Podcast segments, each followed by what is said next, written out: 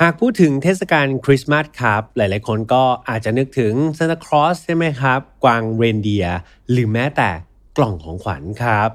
และใครจะไปคิดครับว่ากล่องของขวัญที่ด้านในมันควรจะบรรจุความสุขใช่ไหมสิ่งที่เราอยากได้ ข้างในนั้นครับ มีใครบางคนใช้กล่องคริสต์มาสในการบรรจุความทรงจำที่เลวร้ายครับ ความทรงจำของเหยื่อ ที่ถูกทารุณกรรมอย่างรุนแรง เรื่องราวนี้ครับเป็นอีกหนึ่งเรื่องราวที่น่ากลัวแล้วก็น่าโศกเศร้ามาก ๆ ครับ ดังนั้นเรื่องราวทั้งหมดจะเป็นอย่างไร มาติดตามชมได้ใน File Not Found episode นี้พร้อมกันเลยครับ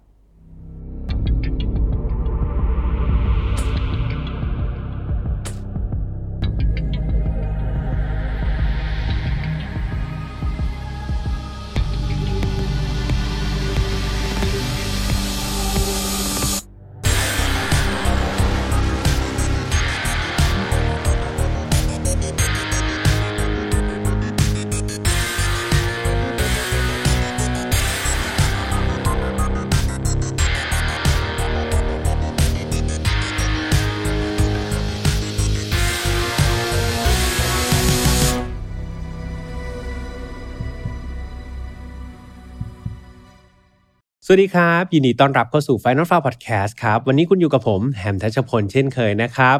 เรายังอยู่ในบรรยากาศของช่วงเทศกาลวันหยุดนะครับ เทศกาลคริสต์มาสแล้วก็ วันปีใหม่ครับ ถ้าเกิดเทปที่พี่แฮมอัดในวันนี้ ไม่ได้ถูกขั้นกลางหรือถูกเลื่อนออกไปเนี่ย ก็คาดว่าน่าจะออกหลังวันคริสต์มาสครับ นั่นก็คือ 26 ธันวาคมพอดี แต่ว่าถ้าถูกเลื่อนไปก็ไม่เป็นไรนะครับ เพื่อนๆอย่าไปซีเรียสกับวันมาก อย่างไรก็ตามพี่แฮมหวังว่านะครับช่วงปลายปีนี้นะครับจะเป็นช่วงที่ทุกคนได้หยุดพักผ่อน แล้วก็ท่องเที่ยวครับ ไม่รู้เหมือนกันนะครับเพื่อนๆว่าปีที่ผ่านมาหรือว่าปีที่ต้องบอกว่าปีนี้เนาะที่กำลังจะผ่านไปเนี่ยของแต่ละคนเป็นอย่างไรกันบ้างครับ หลายๆคนอาจจะเป็นปีที่ดีประสบความสำเร็จนะครับพี่แอมก็อยากจะอวยพรให้ทุกคนเนี่ยมีปีที่ดีถัดไปด้วยนะ ปีต่อไปให้ดีกว่านี้อีก ส่วนใครที่อาจจะต้องพบกับความยากลำบากครับ โลกอาจจะไม่ได้แบบใจดีกับเรามากนักในปีนี้ พี่แอมก็อยากจะให้กำลังใจครับ แล้วก็ขอให้เราเนี่ยผ่านพ้นปีนี้ไปให้ได้ก่อนเนาะแล้วก็ปีหน้าเนี่ยมาว่ากันใหม่มาสู้กันใหม่ครับพี่แอมเชื่อว่าสิ่ง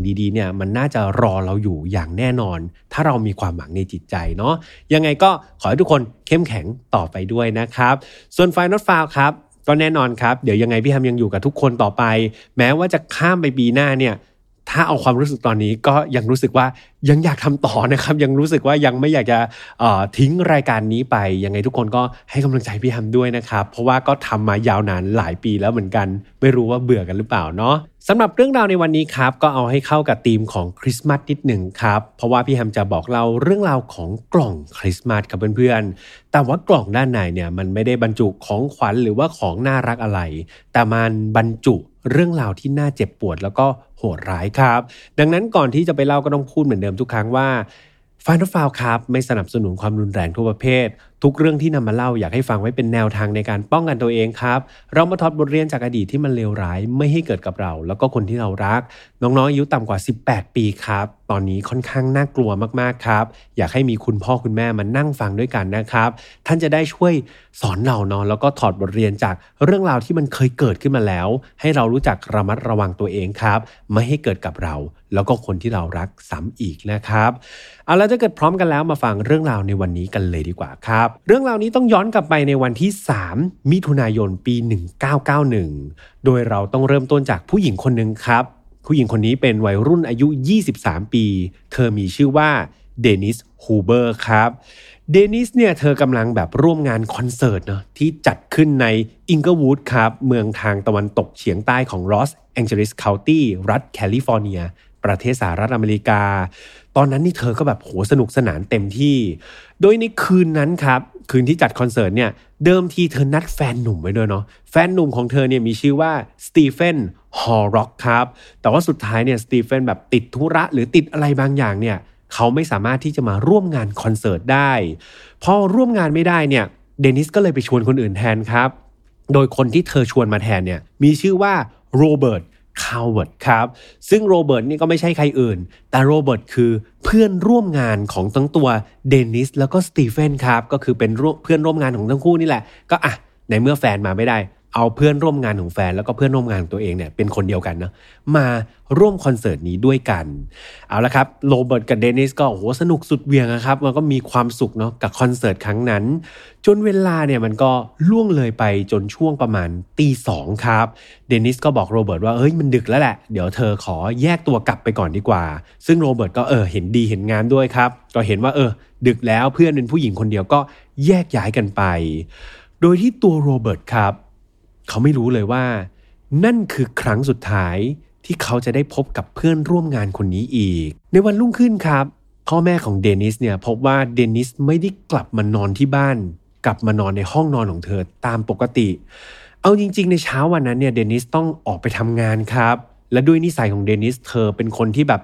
นิสัยดีมากๆครับ เป็นคนมีระเบียบวินัย ไม่เคยเหลวไหล ไม่เคยโดดงานแบบไร้เหตุผลเลยสักครั้ง ดังนั้นการที่เธอไม่ได้กลับมานอนที่บ้าน แล้วก็ไม่ได้ตื่นออกไปทำงานเนี่ยมันคือความผิดปกติครับ คุณพ่อคุณแม่ก็เป็นห่วงใช่ไหมเป็นห่วงเสร็จก็รีบโทรหาเพื่อนสนิทคนหนึ่งก่อน เพื่อนสนิทของเดนิสคนนี้มีชื่อว่าแทมมี่บราวน์ครับ ก็โทรไปหาเลยว่า เฮ้ยแทมมี่แบบเดนิสไปนอนที่บ้านหรือเปล่า แทมมี่ก็งงครับ บอกเฮ้ยไม่เลยนะคุณพ่อคุณแม่ เดนิสไม่ได้ติดต่ออะไรมาเลย ตอนนั้นเองครับ ตัวแทมมี่เองก็ไม่รู้ว่าเดนิสอยู่ที่ไหน กลายเป็นว่าสถานการณ์มันไม่สู้ดีแล้วครับ หลังจากที่โทรไปถามหลาย ๆ คนเนี่ยกลับกลายเป็นว่าไม่มีใครรู้เลยครับว่า นับตั้งแต่เดนิสเนี่ยออกจากงานคอนเสิร์ตในตอนนั้นแล้ว เธอหายไปไหนกันแน่ เพื่อน ๆ ครับ แล้วก็ครอบครัวของเธอเนี่ยก็ช่วยกันออกตามหาตัวเดนิสกันทั่วทั้งเมืองเลย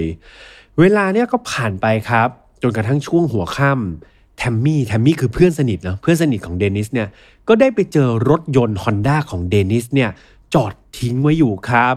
รถยนต์ของเธอเนี่ยจอดแถวแถวริมถนนทางด่วนโคโรราโนเดลมา 73 ครับ ซึ่งไอจุดที่พบรถเนี่ยเอาจริง ๆ มันก็ไม่ได้ห่างจากบ้านของเดนิสทักเท่าไหร่นักครับ จากการตรวจสอบสภาพรถเนี่ยพบว่าล้อหลังครับ บริเวณยางล้อหลังของรถเนี่ยมันแบนเนาะแล้วก็รถเนี่ยก็เหมือนเปิดไฟติ๊กตอกอะครับไฟกระพริบสองข้างเนี่ยติ๊กตอกติ๊กตอกเนี่ยค้างไว้อยู่ จากรูปการเนาะ เดากันแบบตาม common sense เลยเนี่ย ก็คาดว่าเดนิสเนี่ยน่าจะขับรถแล้วก็แบบเหมือนอาจจะไปเหยียบโดนอะไรสักอย่างจนกระทั่งยางล้อหลังเนี่ยมันแบนใช่ไหมครับ มันรั่วออกไป เธอก็เลยแบบสัญชาตญาณก็เลยแบบกดไฟกระพริบฉุกเฉินเนาะเพื่อขอความช่วยเหลือ เสร็จแล้วก็อาจจะออกจากประตูรถครับ แล้วก็ไปยืนขอความช่วยเหลือในเวลานั้น แต่เพื่อนๆจำเวลาได้ใช่ไหมครับ ช่วงนั้นมันคือตีสองกว่าๆแล้วคำถามคือหลังจากที่รถยางแบน เปิดไฟกระพริบเดนิสออกจากรถแล้วเดนิสหายไปไหนกันแน่ครับ ในช่วงหลายสัปดาห์เนี่ยหลังจากการหายตัวไปของเดนิสเนี่ยก็มีการระดมเนาะเก็บหลักฐานต่างๆตำรวจนี่ปูพรมเลยครับ แทบจะหากันทั้งเมือง มีการปิดป้ายโฆษณาครับแจกแผ่นใบพิวแผ่นพับต่างๆ เพื่อช่วยกันตามหาเบาะแสอะไรก็ได้ครับ ที่เกี่ยวข้องกับตัวของเดนิสแต่สุดท้ายแล้วดูเหมือนมันไม่มีอะไรคืบหน้าเลยครับเพื่อน ตำรวจไม่มีหลักฐานอะไรที่ชัดเจนมากเพียงพอ คือมีการถึงการใช้แบบสุนัขดมกลิ่นเข้ามาช่วยนะ ไปดมกลิ่นที่รถของเดนิส แต่เดินไปสักระยะหนึ่งเนี่ย เหมือนกลิ่นมันหายไปเลยครับ สุนัขตำรวจก็แบบเดินไปต่อไม่ได้เนาะ ดังนั้นแล้วดูเหมือนว่าเดนิสเนี่ยจะหายไปในอากาศเลยครับเพื่อนๆ ไม่มีใครรู้ ไม่มีใครเห็น ไม่มีหลักฐานอะไรเลยครับ สุดท้ายแล้วทุกอย่างเนี่ยในเมื่อมันคว้าน้ำเหลว แล้วเหมือนเดินไปเท่าไหร่เนี่ยก็ยิ่งมืดมิด คดีนี้ ก็ดูเหมือนจะกลายเป็นโคเคสครับ กลายเป็นคดีการหายตัวไปของหญิงสาว วัยรุ่นอายุ 23 คนหนึ่ง ซึ่งหาคำตอบไม่ได้นะครับ เวลาก็ผ่านไปท่ามกลางความหมดหวังครับ ผ่านไปยาวนานถึง 3 ปี ในวันที่ 13 กรกฎาคมปี 1994 ตัดภาพมาครับที่คู่ชายหญิงคู่หนึ่งเป็นคู่สามีภรรยากัน ฝ่ายหญิงเนี่ยมีชื่อว่าเอเลนคานาเลียครับ ส่วนฝ่ายชายเนี่ยมีชื่อว่าแจ็คคอร์ด ทั้งสองคนเนี่ยได้พาหลานอายุ 10 ขวบคนหนึ่งเนาะขับรถไปตามท้องถนนครับ เพื่อมุ่งหน้าไปยังบ้านของผู้ชายคนหนึ่ง โดยพวกเขาครับต้องการที่จะไปซื้อสีนะเป็นสีกระป๋องเนี่ยกับผู้ชายคนนี้ ผู้ชายคนที่ขายสีกระป๋องครับ ผู้ชายคนนี้มีชื่อว่าจอห์นฟามาลาโลครับ โดยอเลนกับแจ็คเนี่ยคู่สามีภรรยาคู่เนี้ยเขาไปเคยเจอจอห์นที่ตลาดแห่งหนึ่งเป็นตลาดท้องถิ่นนะแล้วเสร็จแล้วก็พูดคุยกันนะครับพอพูดคุยกันเสร็จเนี่ยก็ปรากฏว่า สองสามีภรรยาเนี่ยก็รู้ว่าเฮ้ยจอนเนี่ยขายสีกระป๋อง แล้วเขาเนี่ยกำลังจะซื้อสีกระป๋องจำนวนมากพอดี จอนก็บอกว่าเฮ้ยเนี่ยเดี๋ยวเขาขายให้ราคาถูกๆเลย เขามีหลายกระป๋องเลย ไปซื้อที่บ้านเขา ก็นัดแนะกันละครับ ก็นัดแนะว่าเดี๋ยววันที่ 13 กรกฎาคมเนี่ยเดี๋ยวจะไปซื้อสีที่บ้านของจอนพอถึงวันดังกล่าวครับสองสามีภรรยาก็ขับรถไปนะพาหลานสิบขวบไปด้วย ก็มุ่งหน้าไปยังบ้านของจอนเมื่อไปถึงบ้านของจอนครับเอเลนกับแจ็คก็ตะโกนเรียกเลยแบบจอนจอนจอนมาถึงแล้วอะไรประมาณนี้ ไม่นานครับ จอนก็เดินออกมาครับ เดินออกมาจากบ้าน จากการสังเกตของคู่สามีภรรยาคู่นี้ครับ ก็มองเข้าไปในบ้านจอนก็ปรากฏว่าเห็นถังสีครับพวกกระป๋องสีเนี่ยเต็มไม่หมดเลย คราวนี้เอเลนกับแจ็คเนี่ยก็อะมั่นใจแล้วว่าตัวเองคงไม่ได้ถูกต้มนะครับ ไม่ได้ถูกหลอก ในจอนคนนี้น่าจะสามารถขายสีให้กับพวกเขาได้จริง ๆ แต่สิ่งสิ่งหนึ่งครับ ที่ทางเอเลนกับแจ็คเนี่ยรู้สึกว่าเฮ้ยมันแปลกๆเลย สิ่งที่แปลกๆนั้นก็คือ ลักษณะท่าทางหรือว่า พฤติกรรมของจอนครับเพื่อนๆ คือมันดูไม่เหมือนจอนในวันที่พวกเขาเจอที่ตลาดท้องถิ่นเลยแม้แต่น้อย จอนในวันนั้นมันดูเหมือนไม่ใช่คนปกติครับเพื่อนๆ เขาดูสับสนกระสับกระส่ายแล้วก็ดูแบบโลกอะครับ ภาษาแบบบ้านๆ คือดูโลกมาก ดูรีบเร่งตลอดเวลา ดูเหมือนจอนเนี่ยพยายามที่จะรีบๆขายเนาะ รีบๆขายแล้วก็รีบๆปิดการซื้อ เอาสีเนี่ยโหจอนมาถึงรีบเอาสีขนใส่รถของเอเลนกับแจ็คทันทีครับพอเสร็จแล้วก็แบบเออเนี่ยรีบจ่ายตังมา แล้วก็พยายามที่จะไล่สองคนเนี้ยกลับบ้านไปครับ ดูลุกลี้ลุกลนมากๆ สิ่งนี้สองสามีภรรยาก็งงแบบ เอ้ยจอนมันรีบอะไรขนาดนั้นทำไมแบบดูแบบลุกลี้ลุกลนไปหมดเพราะขนสีเสร็จครับ จ่ายเงินอะไรเสร็จเนี่ยจู่ๆหลานสิบขวบจำหลานสิบขวบได้ใช่ไหมที่สองสามีภรรยานี้ไป หลานสิบขวบก็บอกว่า ปวดฉี่ครับ อยากเข้าห้องน้ำก็ปรากฏว่าแน่นอนครับเอเลนกับแจ็คก็บอกว่าเฮ้ยจอนขอพาหลานไปเข้าห้องน้ำหน่อยได้ไหมปรากฏว่าจอนนี้หน้าเปลี่ยนสีเลยครับ ปฏิกิริยาเขาดูเปลี่ยนไปเลยเขาบอกไม่ให้ครับ ยังไงก็ไม่ยอมให้เข้าครับ แม้ว่าหลานจะปวดขนาดไหนเขาอ้างครับเขาบอกว่าน้ำมันไม่ไหล เข้าไม่ได้ห้องน้ำเสียอยู่ ไปเข้าที่อื่นเถอะ แล้วก็พยายามที่จะผลักครับ พยายามที่จะไล่เอเลนแจ็คแล้วก็หลานชายสิบขวบเนี่ยออกไปให้พ้นบ้านเขาเนี่ยให้เร็วที่สุด นอกจากนี้ครับในตอนที่จอนเนี่ยพยายามจะผลักเอเลนกับแจ็คแล้วก็หลานสิบขวบให้ไปพ้นพ้นบ้านเนี่ยเขาก็พยายามพูดอ้างอยู่ตลอดเขาก็บอกว่าเนี่ยเขาย้ายมาจากรัฐอื่น เขาเพิ่งมาจากรัฐแอริโซนาเอง ดังนั้นเนี่ยเพิ่งมาอยู่บ้านได้ไม่นาน บ้านมันยังไม่เรียบร้อยดีครับ แต่จากคำอ้างเนี่ยเพื่อนๆ มันยิ่งทำให้ตัวของจอนเนี่ย ดูแปลกเข้าไปใหญ่เลยครับ คือจากข้อมูลเนาะที่บอกว่าจอนเพิ่งมาอยู่บ้านนี้ได้ไม่นานเนี่ย แต่ปรากฏว่าเอเลนนะคนที่เป็นผู้หญิงเนี่ยเขาก็สังเกตว่าเฮ้ย มันไม่น่าจะเป็นอย่างนั้นนะบ้านจอนนี่มันเต็มไปด้วยขยะครับ ข้าวของก็เกินการดูเหมือนคนที่อยู่มานานแล้ว เหมือนเขาเนี่ยน่าจะอาศัยอยู่แล้วก็ไม่ได้ดูแลบ้านซะมากกว่า แต่ของในบ้านเนี่ยว่าแปลกแล้วเนาะแต่สิ่งที่เอเลนเนี่ยเขารู้สึกว่าแปลกมากกว่านั้นอีกก็คือ รถครับ มันมีรถบรรทุกคันหนึ่งที่จอดอยู่แถวแถวบ้านของจอนเนี่ยเป็นรถของจอนแน่ๆเนี่ย มันจอดทิ้งไว้อยู่ โดยรถคันนั้นมันเต็มไปด้วยฝุ่นครับเพื่อนๆรถที่ฝุ่นเกาะขนาดนี้เอเลนก็ให้ความรู้สึกว่า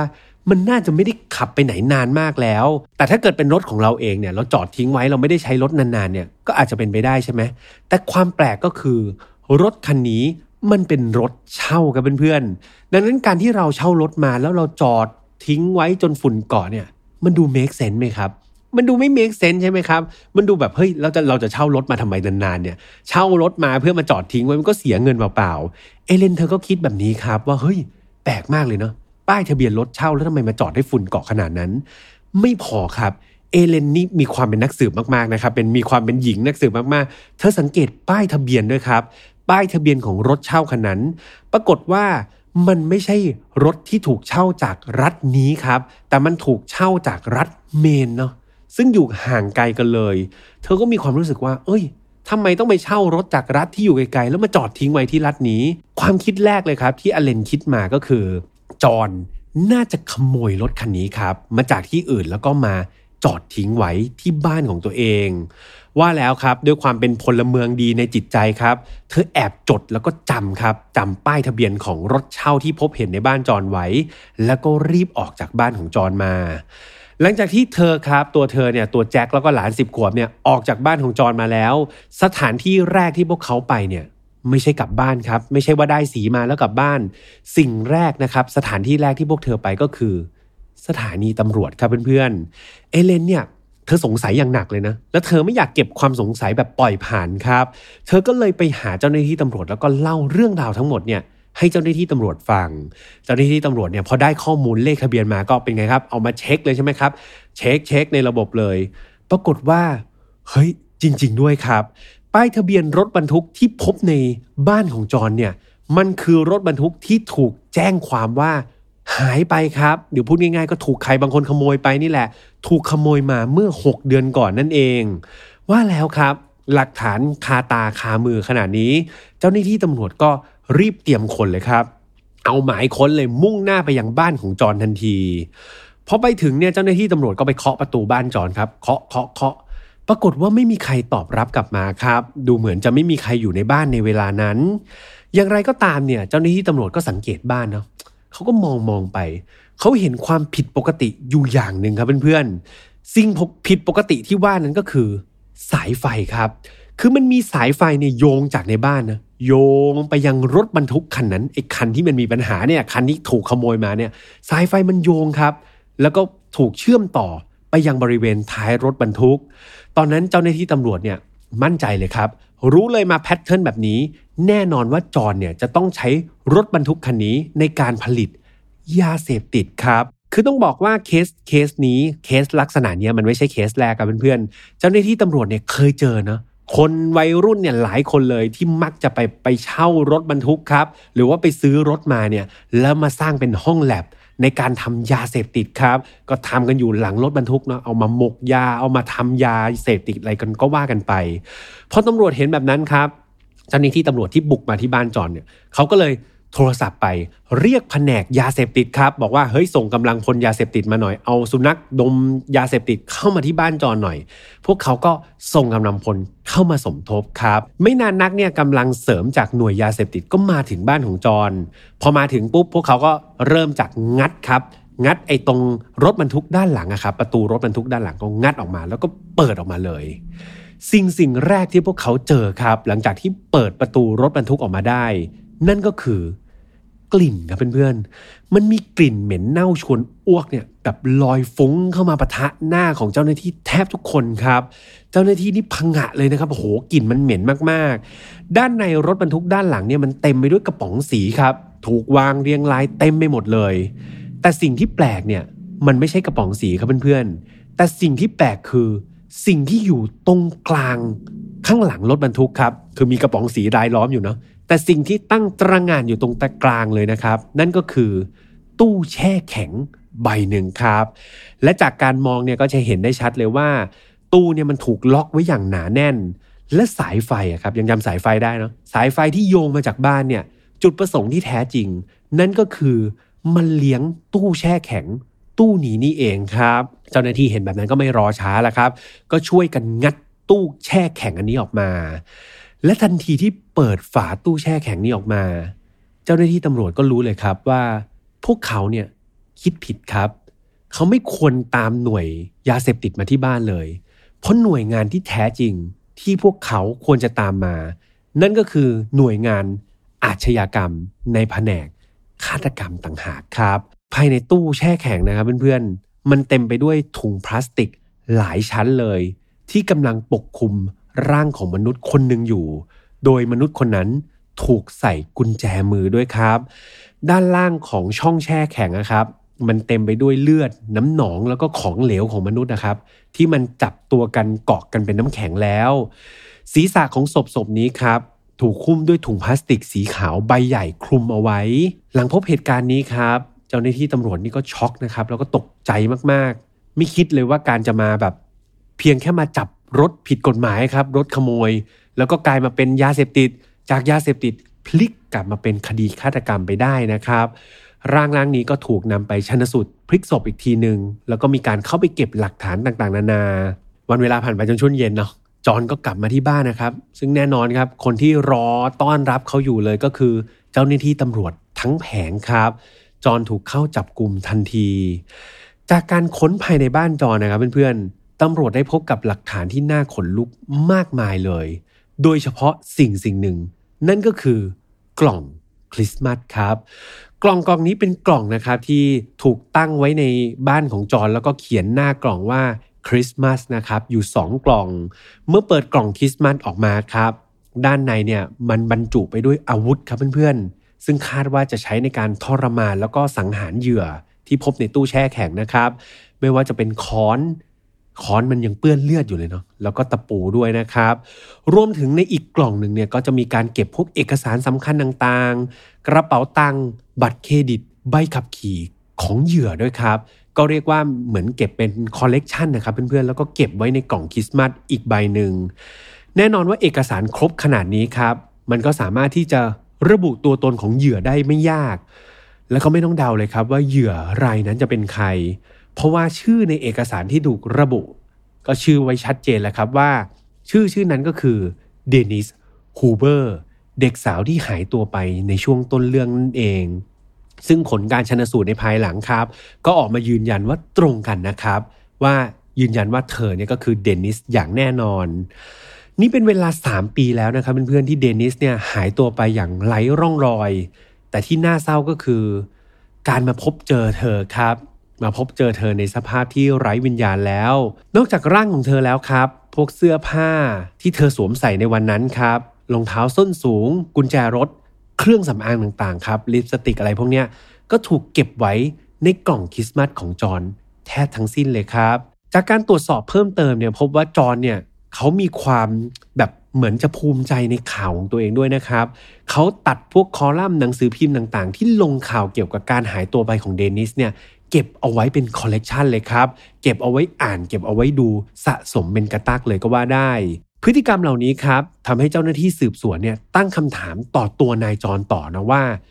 เดนิสเนี่ยจะใช่เหยื่อรายเดียวจริง ๆ หรอ หรือสุดท้ายแล้วจอนเนี่ยอาจจะเป็น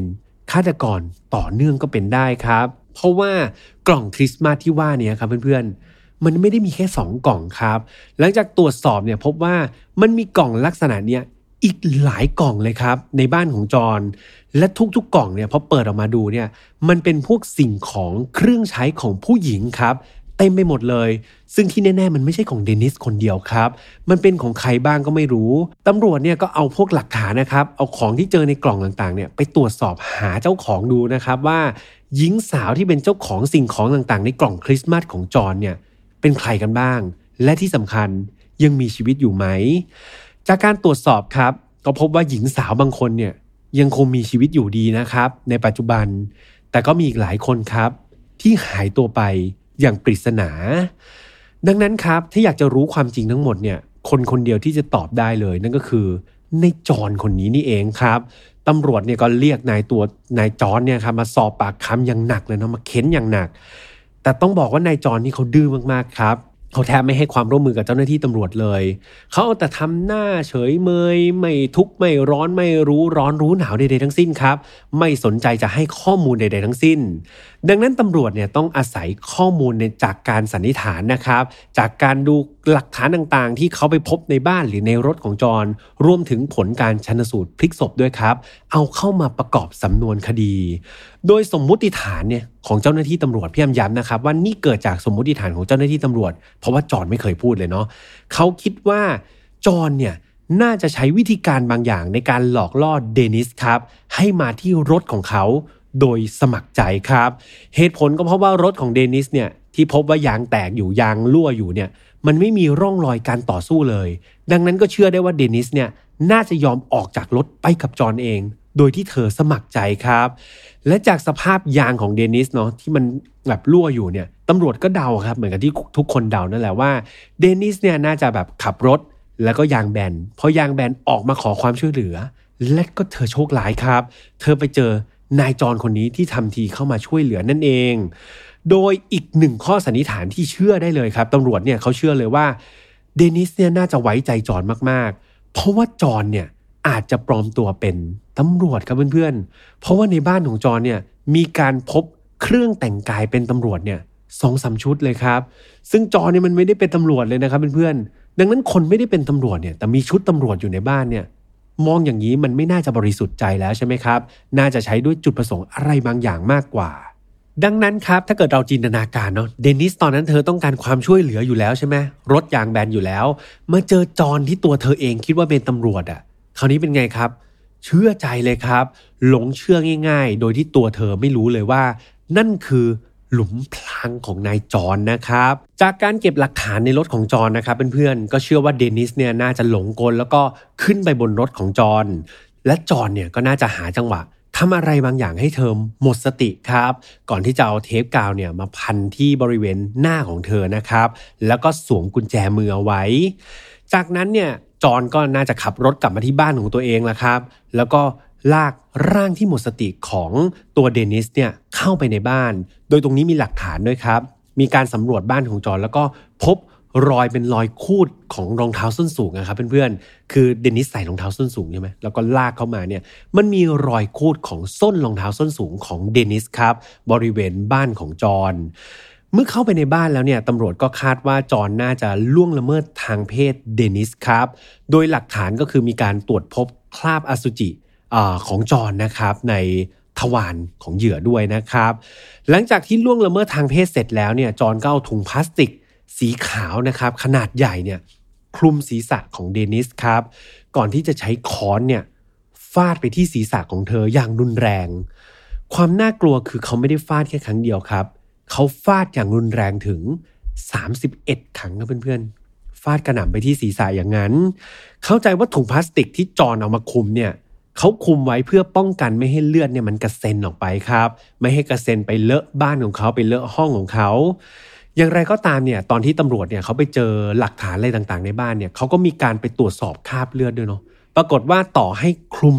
ถุงพลาสติกขนาดใหญ่ที่ศีรษะแล้วเนี่ยแต่เลือดเนี่ยยังกระเซ็นไปโดน พื้นนะครับไปโดนกำแพงบางส่วนเลยด้วยซ้ำดังนั้นตำรวจก็จินตนาการได้นะถึงความรุนแรงที่เกิดขึ้นกับเดนิสในเวลานั้น การที่เดนิสครับถูกทุบตีอย่างรุนแรงเนี่ยแน่นอนว่าอีกหนึ่งคนที่ทำงานยากลำบากมากๆ ก็คือเจ้าหน้าที่ชันสูตรใช่ไหมครับ เพราะว่ากระโหลกศีรษะของเธอเนี่ยเรียกว่าหลาย ๆ ส่วนนี้มันแหลกละเอียดเลยครับ ดังนั้นเจ้าหน้าที่ต้องค่อยๆนำเศษกระโหลกเนี่ยหลาย ๆ ส่วนเข้ามาประกอบกันครับ ซึ่งบางส่วนเนี่ยก็ไม่สามารถที่จะ ประกอบกับเข้าที่เดิมได้อีก หลังจากสังหารเดนิสไปแล้วครับจอนก็ได้ซื้อตู้แช่แข็งเนาะที่ครบในที่เกิดเหตุนั่นแหละ แล้วก็นำร่างของเธอไปซ่อนไว้ โดยตัวจอนเนี่ยเขาเก็บใบเสร็จหลักฐานต่างๆครับในการซื้อของมาไว้หมดเลย ซึ่งสุดท้ายเนี่ยใบเสร็จหลักฐานเหล่านั้น มันกลับกลายเป็นหลักฐานในการมัดตัวจอนให้ดิ้นไม่หลุดครับ จากการกระทำที่โหดร้ายแบบผิดมนุษย์มนานี้ทำให้หลายคนเนี่ยอยากรู้เหมือนกันนะว่า อะไรคือปมในใจหรือว่าจุดด่างดำในใจของจอนนะที่ทำให้เขาเนี่ยกลายมาเป็นปีศาจได้ขนาดนี้ ดังนั้นพี่แอมขอเล่าประวัติของจอนฟาร์มาลาโลคนนี้ให้เพื่อนๆฟังพอสังเขปนะครับ จอห์นฟามาลาโลคนนี้เกิดในวันที่ 10 มิถุนายนปี 1957 ครับ ในลองไอซ์แลนด์ รัฐนิวยอร์กประเทศสหรัฐอเมริกา โดยเขาเนี่ยเป็นลูกคนสุดท้องในจำนวนพี่น้อง 3 คนนะครับ คุณแม่ของจอห์นเนี่ยมีชื่อว่าแอนนาฟามาลาโลครับ ส่วนคุณพ่อเนี่ยมีชื่อว่าแองเจโล ตอนที่จอห์นอายุได้ประมาณ 1 ขวบครับ ครอบครัวของเขาก็ย้ายถิ่นฐานไปอาศัยอยู่ที่ซันตาอานาครับ รัฐแคลิฟอร์เนีย ต้องบอกว่าตัวจอห์นเนี่ยเขาเป็นเด็กที่ใช้ชีวิตในวัยเด็กค่อนข้างยากลำบากครับ เขาอยู่ท่ามกลางความแตกต่างของคุณพ่อ กับคุณแม่อย่างสิ้นเชิง คือต้องบอกว่าคุณแม่ที่เป็นคนที่ชื่อแอนนาครับ คนที่เป็นคุณแม่เนี่ย เป็นคนที่เคร่งศาสนาแบบเคร่งมากๆครับ เธอจะกำหนดกิจกรรมต่างๆ ของทุกคนในครอบครัว โดยเฉพาะลูกๆครับ แบบเรียกว่าไม่สามารถทำอะไรได้ตามอำเภอใจ แอนนาจะกำหนดเลยนะครับว่าจุดไหนที่ลูกแต่ละคนสามารถนั่งได้ และต้องนั่งที่จุดนั้นนะอยากจะยืน อยากจะคุย อยากจะทำอะไรกับใครเนี่ยต้องอยู่ในกฎระเบียบของแอนนาเท่านั้นครับ แม้แต่ของเล่นครับเพื่อนๆ ทรัพย์สินต่างๆ ที่ลูกแต่ละคนถือครองได้เนี่ยแอนนาต้องรีวิวครับต้องตรวจสอบ เช่นแบบเฮ้ยทำไมมีดินสอสามอันเนี่ยฉันสั่งให้เธอมี 2 อันก็ต้องมี 2 อันครับ นี่คือสิ่งที่แอนนาเนี่ยประพฤติปฏิบัติกับลูกๆทุกคนเลย แน่นอนครับ รวมไปถึงเรื่องของการคบเพศตรงข้ามเนี่ยลูกๆของแอนนาแต่ละคน หมดสิทธิ์ครับ ห้ามคบหาใครทั้งสิ้น นอกจากลูกๆแล้วเนี่ยแน่นอนว่าคุณพ่ออย่างแองเจโลเนี่ย เบื่อครับ เห็นภรรยาเห็นภรรยาตัวเองเนี่ยทำกับลูกแบบนี้สุดท้ายก็เอื่อมละอาครับแองเจโลก็อยู่ไม่ไหวครับ ก็หนีออกจากบ้านไป ไม่ใช่แค่แองเจโลคนที่เป็นพ่อเนาะแมเรียนครับ แมเรียนคือพี่สาวคนโตของจอห์นเขามีลูกสามคนใช่ไหมพี่สาวคนโตของจอนที่ชื่อแมรี่นสุดท้ายก็รับแม่ตัวเองไม่ได้ครับ พยายามจะพูดกับแม่ตัวเองเท่าไหร่แล้วว่าเฮ้ยหนูโตเป็นสาวแล้วนะ ขอใช้ชีวิตเป็นอิสระ คุยกันไม่รู้เรื่องครับ สุดท้ายก็หนีออกจากบ้านครับ นีไม่พอนะขอตัดขาดความเป็นแม่เป็นลูกด้วยซ้ำครับ บอกว่าชาตินี้ไม่ต้องเรียกว่าแม่ ชาตินี้ไม่ต้องเป็นลูกกันเลยทีเดียว ในขณะที่พี่ชายลูกพี่สาวคนโตไปแล้วนะพี่ชายคนที่สองครับของจอห์นเนี่ยมีชื่อว่าวอร์เรนครับ พี่ชายคนที่สองก็ด้วยความกดดันหลายๆอย่างครับทำให้เขาเนี่ยกลายเป็นอันธพาลครับ และสุดท้ายก็ถูกจับติดคุก 5 ปีครับเพื่อนๆก็ไปอยู่นอกบ้านไป นั่นกลายเป็นว่าตัวจอห์นเองเนี่ย ในห่วงเวลาหนึ่งเนี่ยเขาต้องอยู่กับคุณแม่แบบร้อยเปอร์เซ็นเลยครับ อยู่กันแบบ2ต่อ2 อย่างนี้เลยลำพังแม่กำหนดกฎให้ทุกคนนี่ก็แชร์เพนใช่ไหมครับช่วยกันเจ็บปวด แต่คราวนี้แม่อยู่กับจอนแบบคนเดียวทั้งดุนครับ ดังนั้นจอนเนี่ยเหมือนเป็นหุ่นยนต์เลยครับ เหมือนเป็นหุ่นยนต์ทาสเนาะต้องถูกตามตามกฎของคุณแม่ทุกสิ่งทุกอย่างห้ามบิดผิวเลยแม้แต่น้อยครับ ดังนั้นการใช้ชีวิตของจอนเนี่ยพี่แอมต้องใช้ว่า มันห่างไกลจากการใช้ชีวิตของคนแบบปกติเนี่ยห่างไกลไปแบบมาก ๆเลยครับ แล้ววันเวลาก็ผ่านไปท่ามกลางความบิดเบี้ยวนะครับในการถูกเลี้ยงดู ตัวจอนเองก็เติบโตมาแบบบิดเบี้ยวบิดเบี้ยวครับเพราะเขาไม่รู้ว่าแบบไหนถูก เขารู้แค่ว่าเขาต้องทำตามคุณแม่สั่งเท่านั้น จอนก็เติบโตขึ้นมาครับแล้วก็ได้ไปรู้จักครับ แล้วก็มั่นหมายกับผู้หญิงอีกหลายต่อหลายคน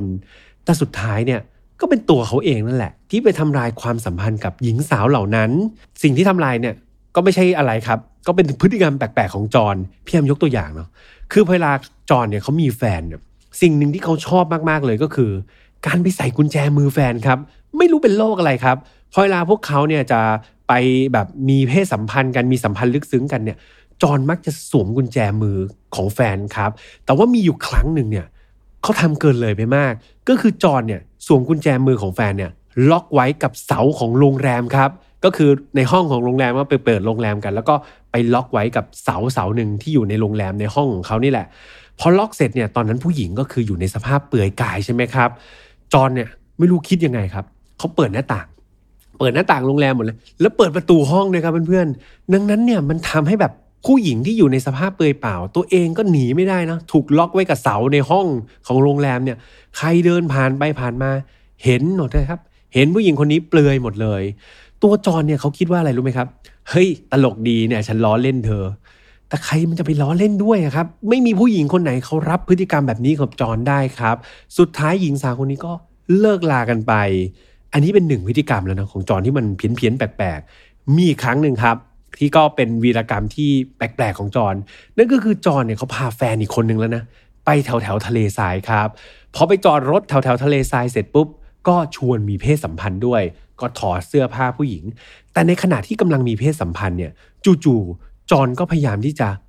รัดคอผู้หญิงคนนั้นครับไม่ใช่รัดแบบเพื่อสนองอารมณ์ทางเพศด้วยนะ รัดแบบกะเอาตายเลยครับ ผู้หญิงคนนี้ก็แบบไหวตัวทันก็พยายามที่จะต่อสู้ เคราะดีครับที่แฟนสาวของจอนคนนั้นเนี่ยสามารถที่จะวิ่งหนีออกมาได้ครับ ก็วิ่งมาแบบเปล่าเปลือยเลยเนาะวิ่งมาแล้วก็โชคดีว่าไปเจอคนนะครับ แล้วก็ช่วยเหลือได้ตัวจอนเนี่ยก็ตกใจนะแล้วก็ขับรถหนีไป คือต้องบอกว่านี่เป็นแค่ 2 กรณีของความเพี้ยนนะครับ ในพฤติกรรมของจอนตลอดเวลาที่ผ่านมา คือต้องบอกว่าจอนเนี่ยแรกๆเขาไม่ได้เพี้ยนแต่แรกนะเเขาเป็นคนที่แบบพอเวลาไปคบกับใครเนี่ยแรก ๆ เขาเป็นสุภาพบุรุษครับ เขาพูดจาดีแบบพูดจาแบบหวานนะครับ เอาอกเอาใจเอาใจใส่ จนกระทั่งแบบผู้หญิงคนนั้นแบบหลวมตัวมาคบกับเขาอะครับ ความแปลกประหลาดในตัวเขาค่อยแบบส่งผลออกมาในภายหลัง โดยเฉพาะเรื่องของการใส่กุญแจมือเนี่ยเรียกว่าผู้หญิงทุกคนที่คบหาจรครับตำรวจไปสอบปากคำมาเนี่ยโดนทุกคนเลย และโดยพฤติกรรมแปลกๆเหล่านี้ครับก็ทำให้ตัวจรเนี่ยไม่สามารถที่จะคบหาใคร ได้ตลอดรอดฝั่งเลยสักคนครับพฤติกรรทั้งหมดนี้ครับ ของจอนเนี่ยหลาย ๆ คนก็เชื่อเลยนะว่า มันเกิดจากปมในจิตใจตั้งแต่วัยเด็กครับ การเลี้ยงดูที่มันแบบบิดเบี้ยวของคุณแม่จอนเนาะทำให้จอนเนี่ยเขามีสภาวะทางจิตอะไรบางอย่างครับ จนส่งผลต่อพฤติกรรมให้เขามีความแปลก แล้วก็บิดเบี้ยวจนกลายมาเป็นปีศาจร้ายในปัจจุบัน กลับมาที่การดำเนินคดีของจอนบ้างครับ ในวันที่ 22 พฤษภาคมปี 1997 จอห์นฟามาลาโลครับ ได้ถูกตัดสินว่ามีความผิดจริงครับ ในโทษฐานฆาตกรรมโดยเจตนานะครับ และเขาต้องรับโทษตัดสินประหารชีวิตครับเพื่อนๆ โดยโทษของเขาเนี่ยเอาจริงๆ ไม่ใช่แค่ฆาตกรรมโดยเจตนานะเขาจะโดนแบบพวกล่วงละเมิดทางเพศแล้วก็การลักพาตัวด้วย นั่นทำให้โทษเขาหนักครับ จนถึงขั้นโดนประหารชีวิตเลย จนถึงทุกวันนี้ครับพี่ยามไปหาข้อมูลมาคือ การตัดสินในปี 1997 นะครับเพื่อนๆ แต่ว่าปัจจุบันนี้ก็ปี 2000 กว่าแล้วเนาะ แต่ว่าตัวจอห์นเองเขายังมีชีวิตอยู่ครับ ยังมีชีวิตที่กำลังรอโทษประหารอยู่นะครับ ในเรือนจำซานควันติน รัฐแคลิฟอร์เนียอยู่นะครับ ซึ่งเขาก็ไม่รู้เลยนะว่าวันไหนเนี่ยจะมีผู้คุมเดินมา แล้วก็บอกว่าอะถึงเวลาของนายแล้ว นั่นคือวันสุดท้ายในชีวิตของนายแล้ว ซึ่งก็ไม่รู้เหมือนกันนะครับว่า วันนั้นจะเป็นวันไหน ยังไงถ้าเกิดมีข่าวนะครับหรือว่าความคืบหน้าแต่ประการใดเนี่ยพี่ฮัมก็จะพยายามเอามาอัปเดตในกลุ่ม Final f i l e Family แล้วกันนะครับ เอาจริง ๆ แล้วติดหนี้คดีแบบนี้ไว้หลายคดีแล้ว เพื่อนๆช่วยพี่ฮัมทำมาหากินได้เนาะไปลองเช็คข่าวของนายจอนคนนี้ดู ถ้าเขาโดนประหารไปแล้ว หรือว่ามีการลดโทษหรือว่ามีอะไรเนี่ย เข้าไปช่วยพี่ฮัมอัปเดตในกลุ่มได้นะครับ และคดีนี้ก็ จบลงไปอย่างน่าเศร้าอีกเช่นเคยครับเพื่อนๆ ก็ไม่น่าเชื่อเหมือนกันนะครับ ว่ากล่องที่เขียนว่าคริสต์มาสเนี่ยมันควรจะเป็นกล่องของขวัญเนาะควรจะเป็นกล่องที่มีความสุข ซึ่งเอาจริงๆพี่ฮัมก็เคยเล่าคดีในลักษณะนี้นะครับ ที่มีคนเอากล่องของขวัญเนี่ยแล้วด้านในไปบรรจุระเบิดนะครับเพื่อการแก้แค้นแต่นี้อีกครั้งหนึ่งครับ ก็แตกต่างกันไปเป็นกล่องคริสต์มาสเนาะที่ด้านในเนี่ย เก็บพวกสิ่งของเครื่องใช้ของเหยื่อไว้แทนครับ เก็บความทรงจำอันเลวร้ายของเหยื่อเนาะโดยที่ตัวคนฆาตกรเนี่ยอาจจะใช้เพื่อจุดประสงค์อะไรก็ไม่รู้พี่ยมก็ไม่เข้าใจเหมือนกันนะครับ แต่นั่นก็คือมันก็เป็นอะไรที่เจ็บปวดครับ แล้วกล่องของขวัญที่มันควรจะเป็นความรู้สึกดีๆ ที่มอบให้กันเนี่ยมันกลับกลายเป็นที่สถิตหรือที่เก็บความทรงจำอันเลวร้ายของใครบางคนไปตลอดกาลนะครับ คิดแล้วก็เป็นอะไรที่น่าเศร้ามากๆเลยนะครับ เพื่อนๆมีความคิดเห็นอย่างไรเกี่ยวกับคดีนี้ยังไงก็มาพูดคุยภายใต้คอมเมนต์นี้กับพี่แฮมได้นะครับสำหรับ Final f i l e ครับเราอากาศแบบนี้ทุกวันอังคารครับทางช่องของ Mission to Pluto ไม่ว่าจะเป็น YouTube Spotify SoundCloud Podbeans Apple Podcast ครับใครที่ชอบฟังแต่เสียงเนาะก็สามารถไปฟังได้ใน Apple Podcast ครับแล้วก็ Spotify เนาะฟังกันแบบยาวๆครับยิ่งตอนขับรถเนี่ยไปต่างจังหวัดกันใช่ไหมขับรถไกลๆเนี่ยเปิด Final f i l e ฟัง รับรองว่าเพลินครับแต่สำหรับสายไม่เพลินสายนอนเนี่ยก็เปิดเป็น ASMR ได้นะครับ นอนหลับฝันดีข้ามปีกันไปเลยนะครับ ก็ฟังเสียงพี่ฮัมกล่อมนอนไปสำหรับใครที่อยากจะมีอะไรพูดคุย อยากจะมีคดีที่อยากจะขอพี่แฮมครับ อยากจะมีอะไรไปอวดกันเนาะยิ่งใครฟัง Spotify เนี่ยใครได้ไฟล์นอตฟาวเป็นอันดับหนึ่งเนี่ย ไปโพสให้พี่แฮมภูมิใจหน่อยนะครับ ไปโพสกันในกลุ่ม Final f i l e Family นะครับ ในนั้นมีพี่แฮมแล้วก็เพื่อนๆหมื่นกว่าคนครับ รอต้อนรับทุกคนอยู่เนาะยังไงก็ฝากกันไว้ด้วยนะครับ สุดท้ายนี้ครับ ขอให้เพื่อนๆมีปีใหม่ที่ดีครับ ปีเก่าผ่านไปแล้วก็ให้มันผ่านไป อะไรที่มันดีก็ขอให้ดีๆ ยิ่งขึ้นไปครับ อะไรที่มันไม่ดีก็ขอให้จบแค่ปีนี้ ปีหน้าเป็นปีที่สดใสของทุกคนนะครับพี่แฮมอวยพรและเป็นกำลังใจให้ตรงนี้เสมอครับ ดูแลสุขภาพกันด้วย แล้วเจอกันใหม่ ปีหน้านะครับ สวัสดีครับ Mission to Pluto Podcast let's get out of your orbit พบกับเรื่องราวที่คุณอาจจะหาไม่เจอ แต่เราเจอใน f i n a l f i l e Podcast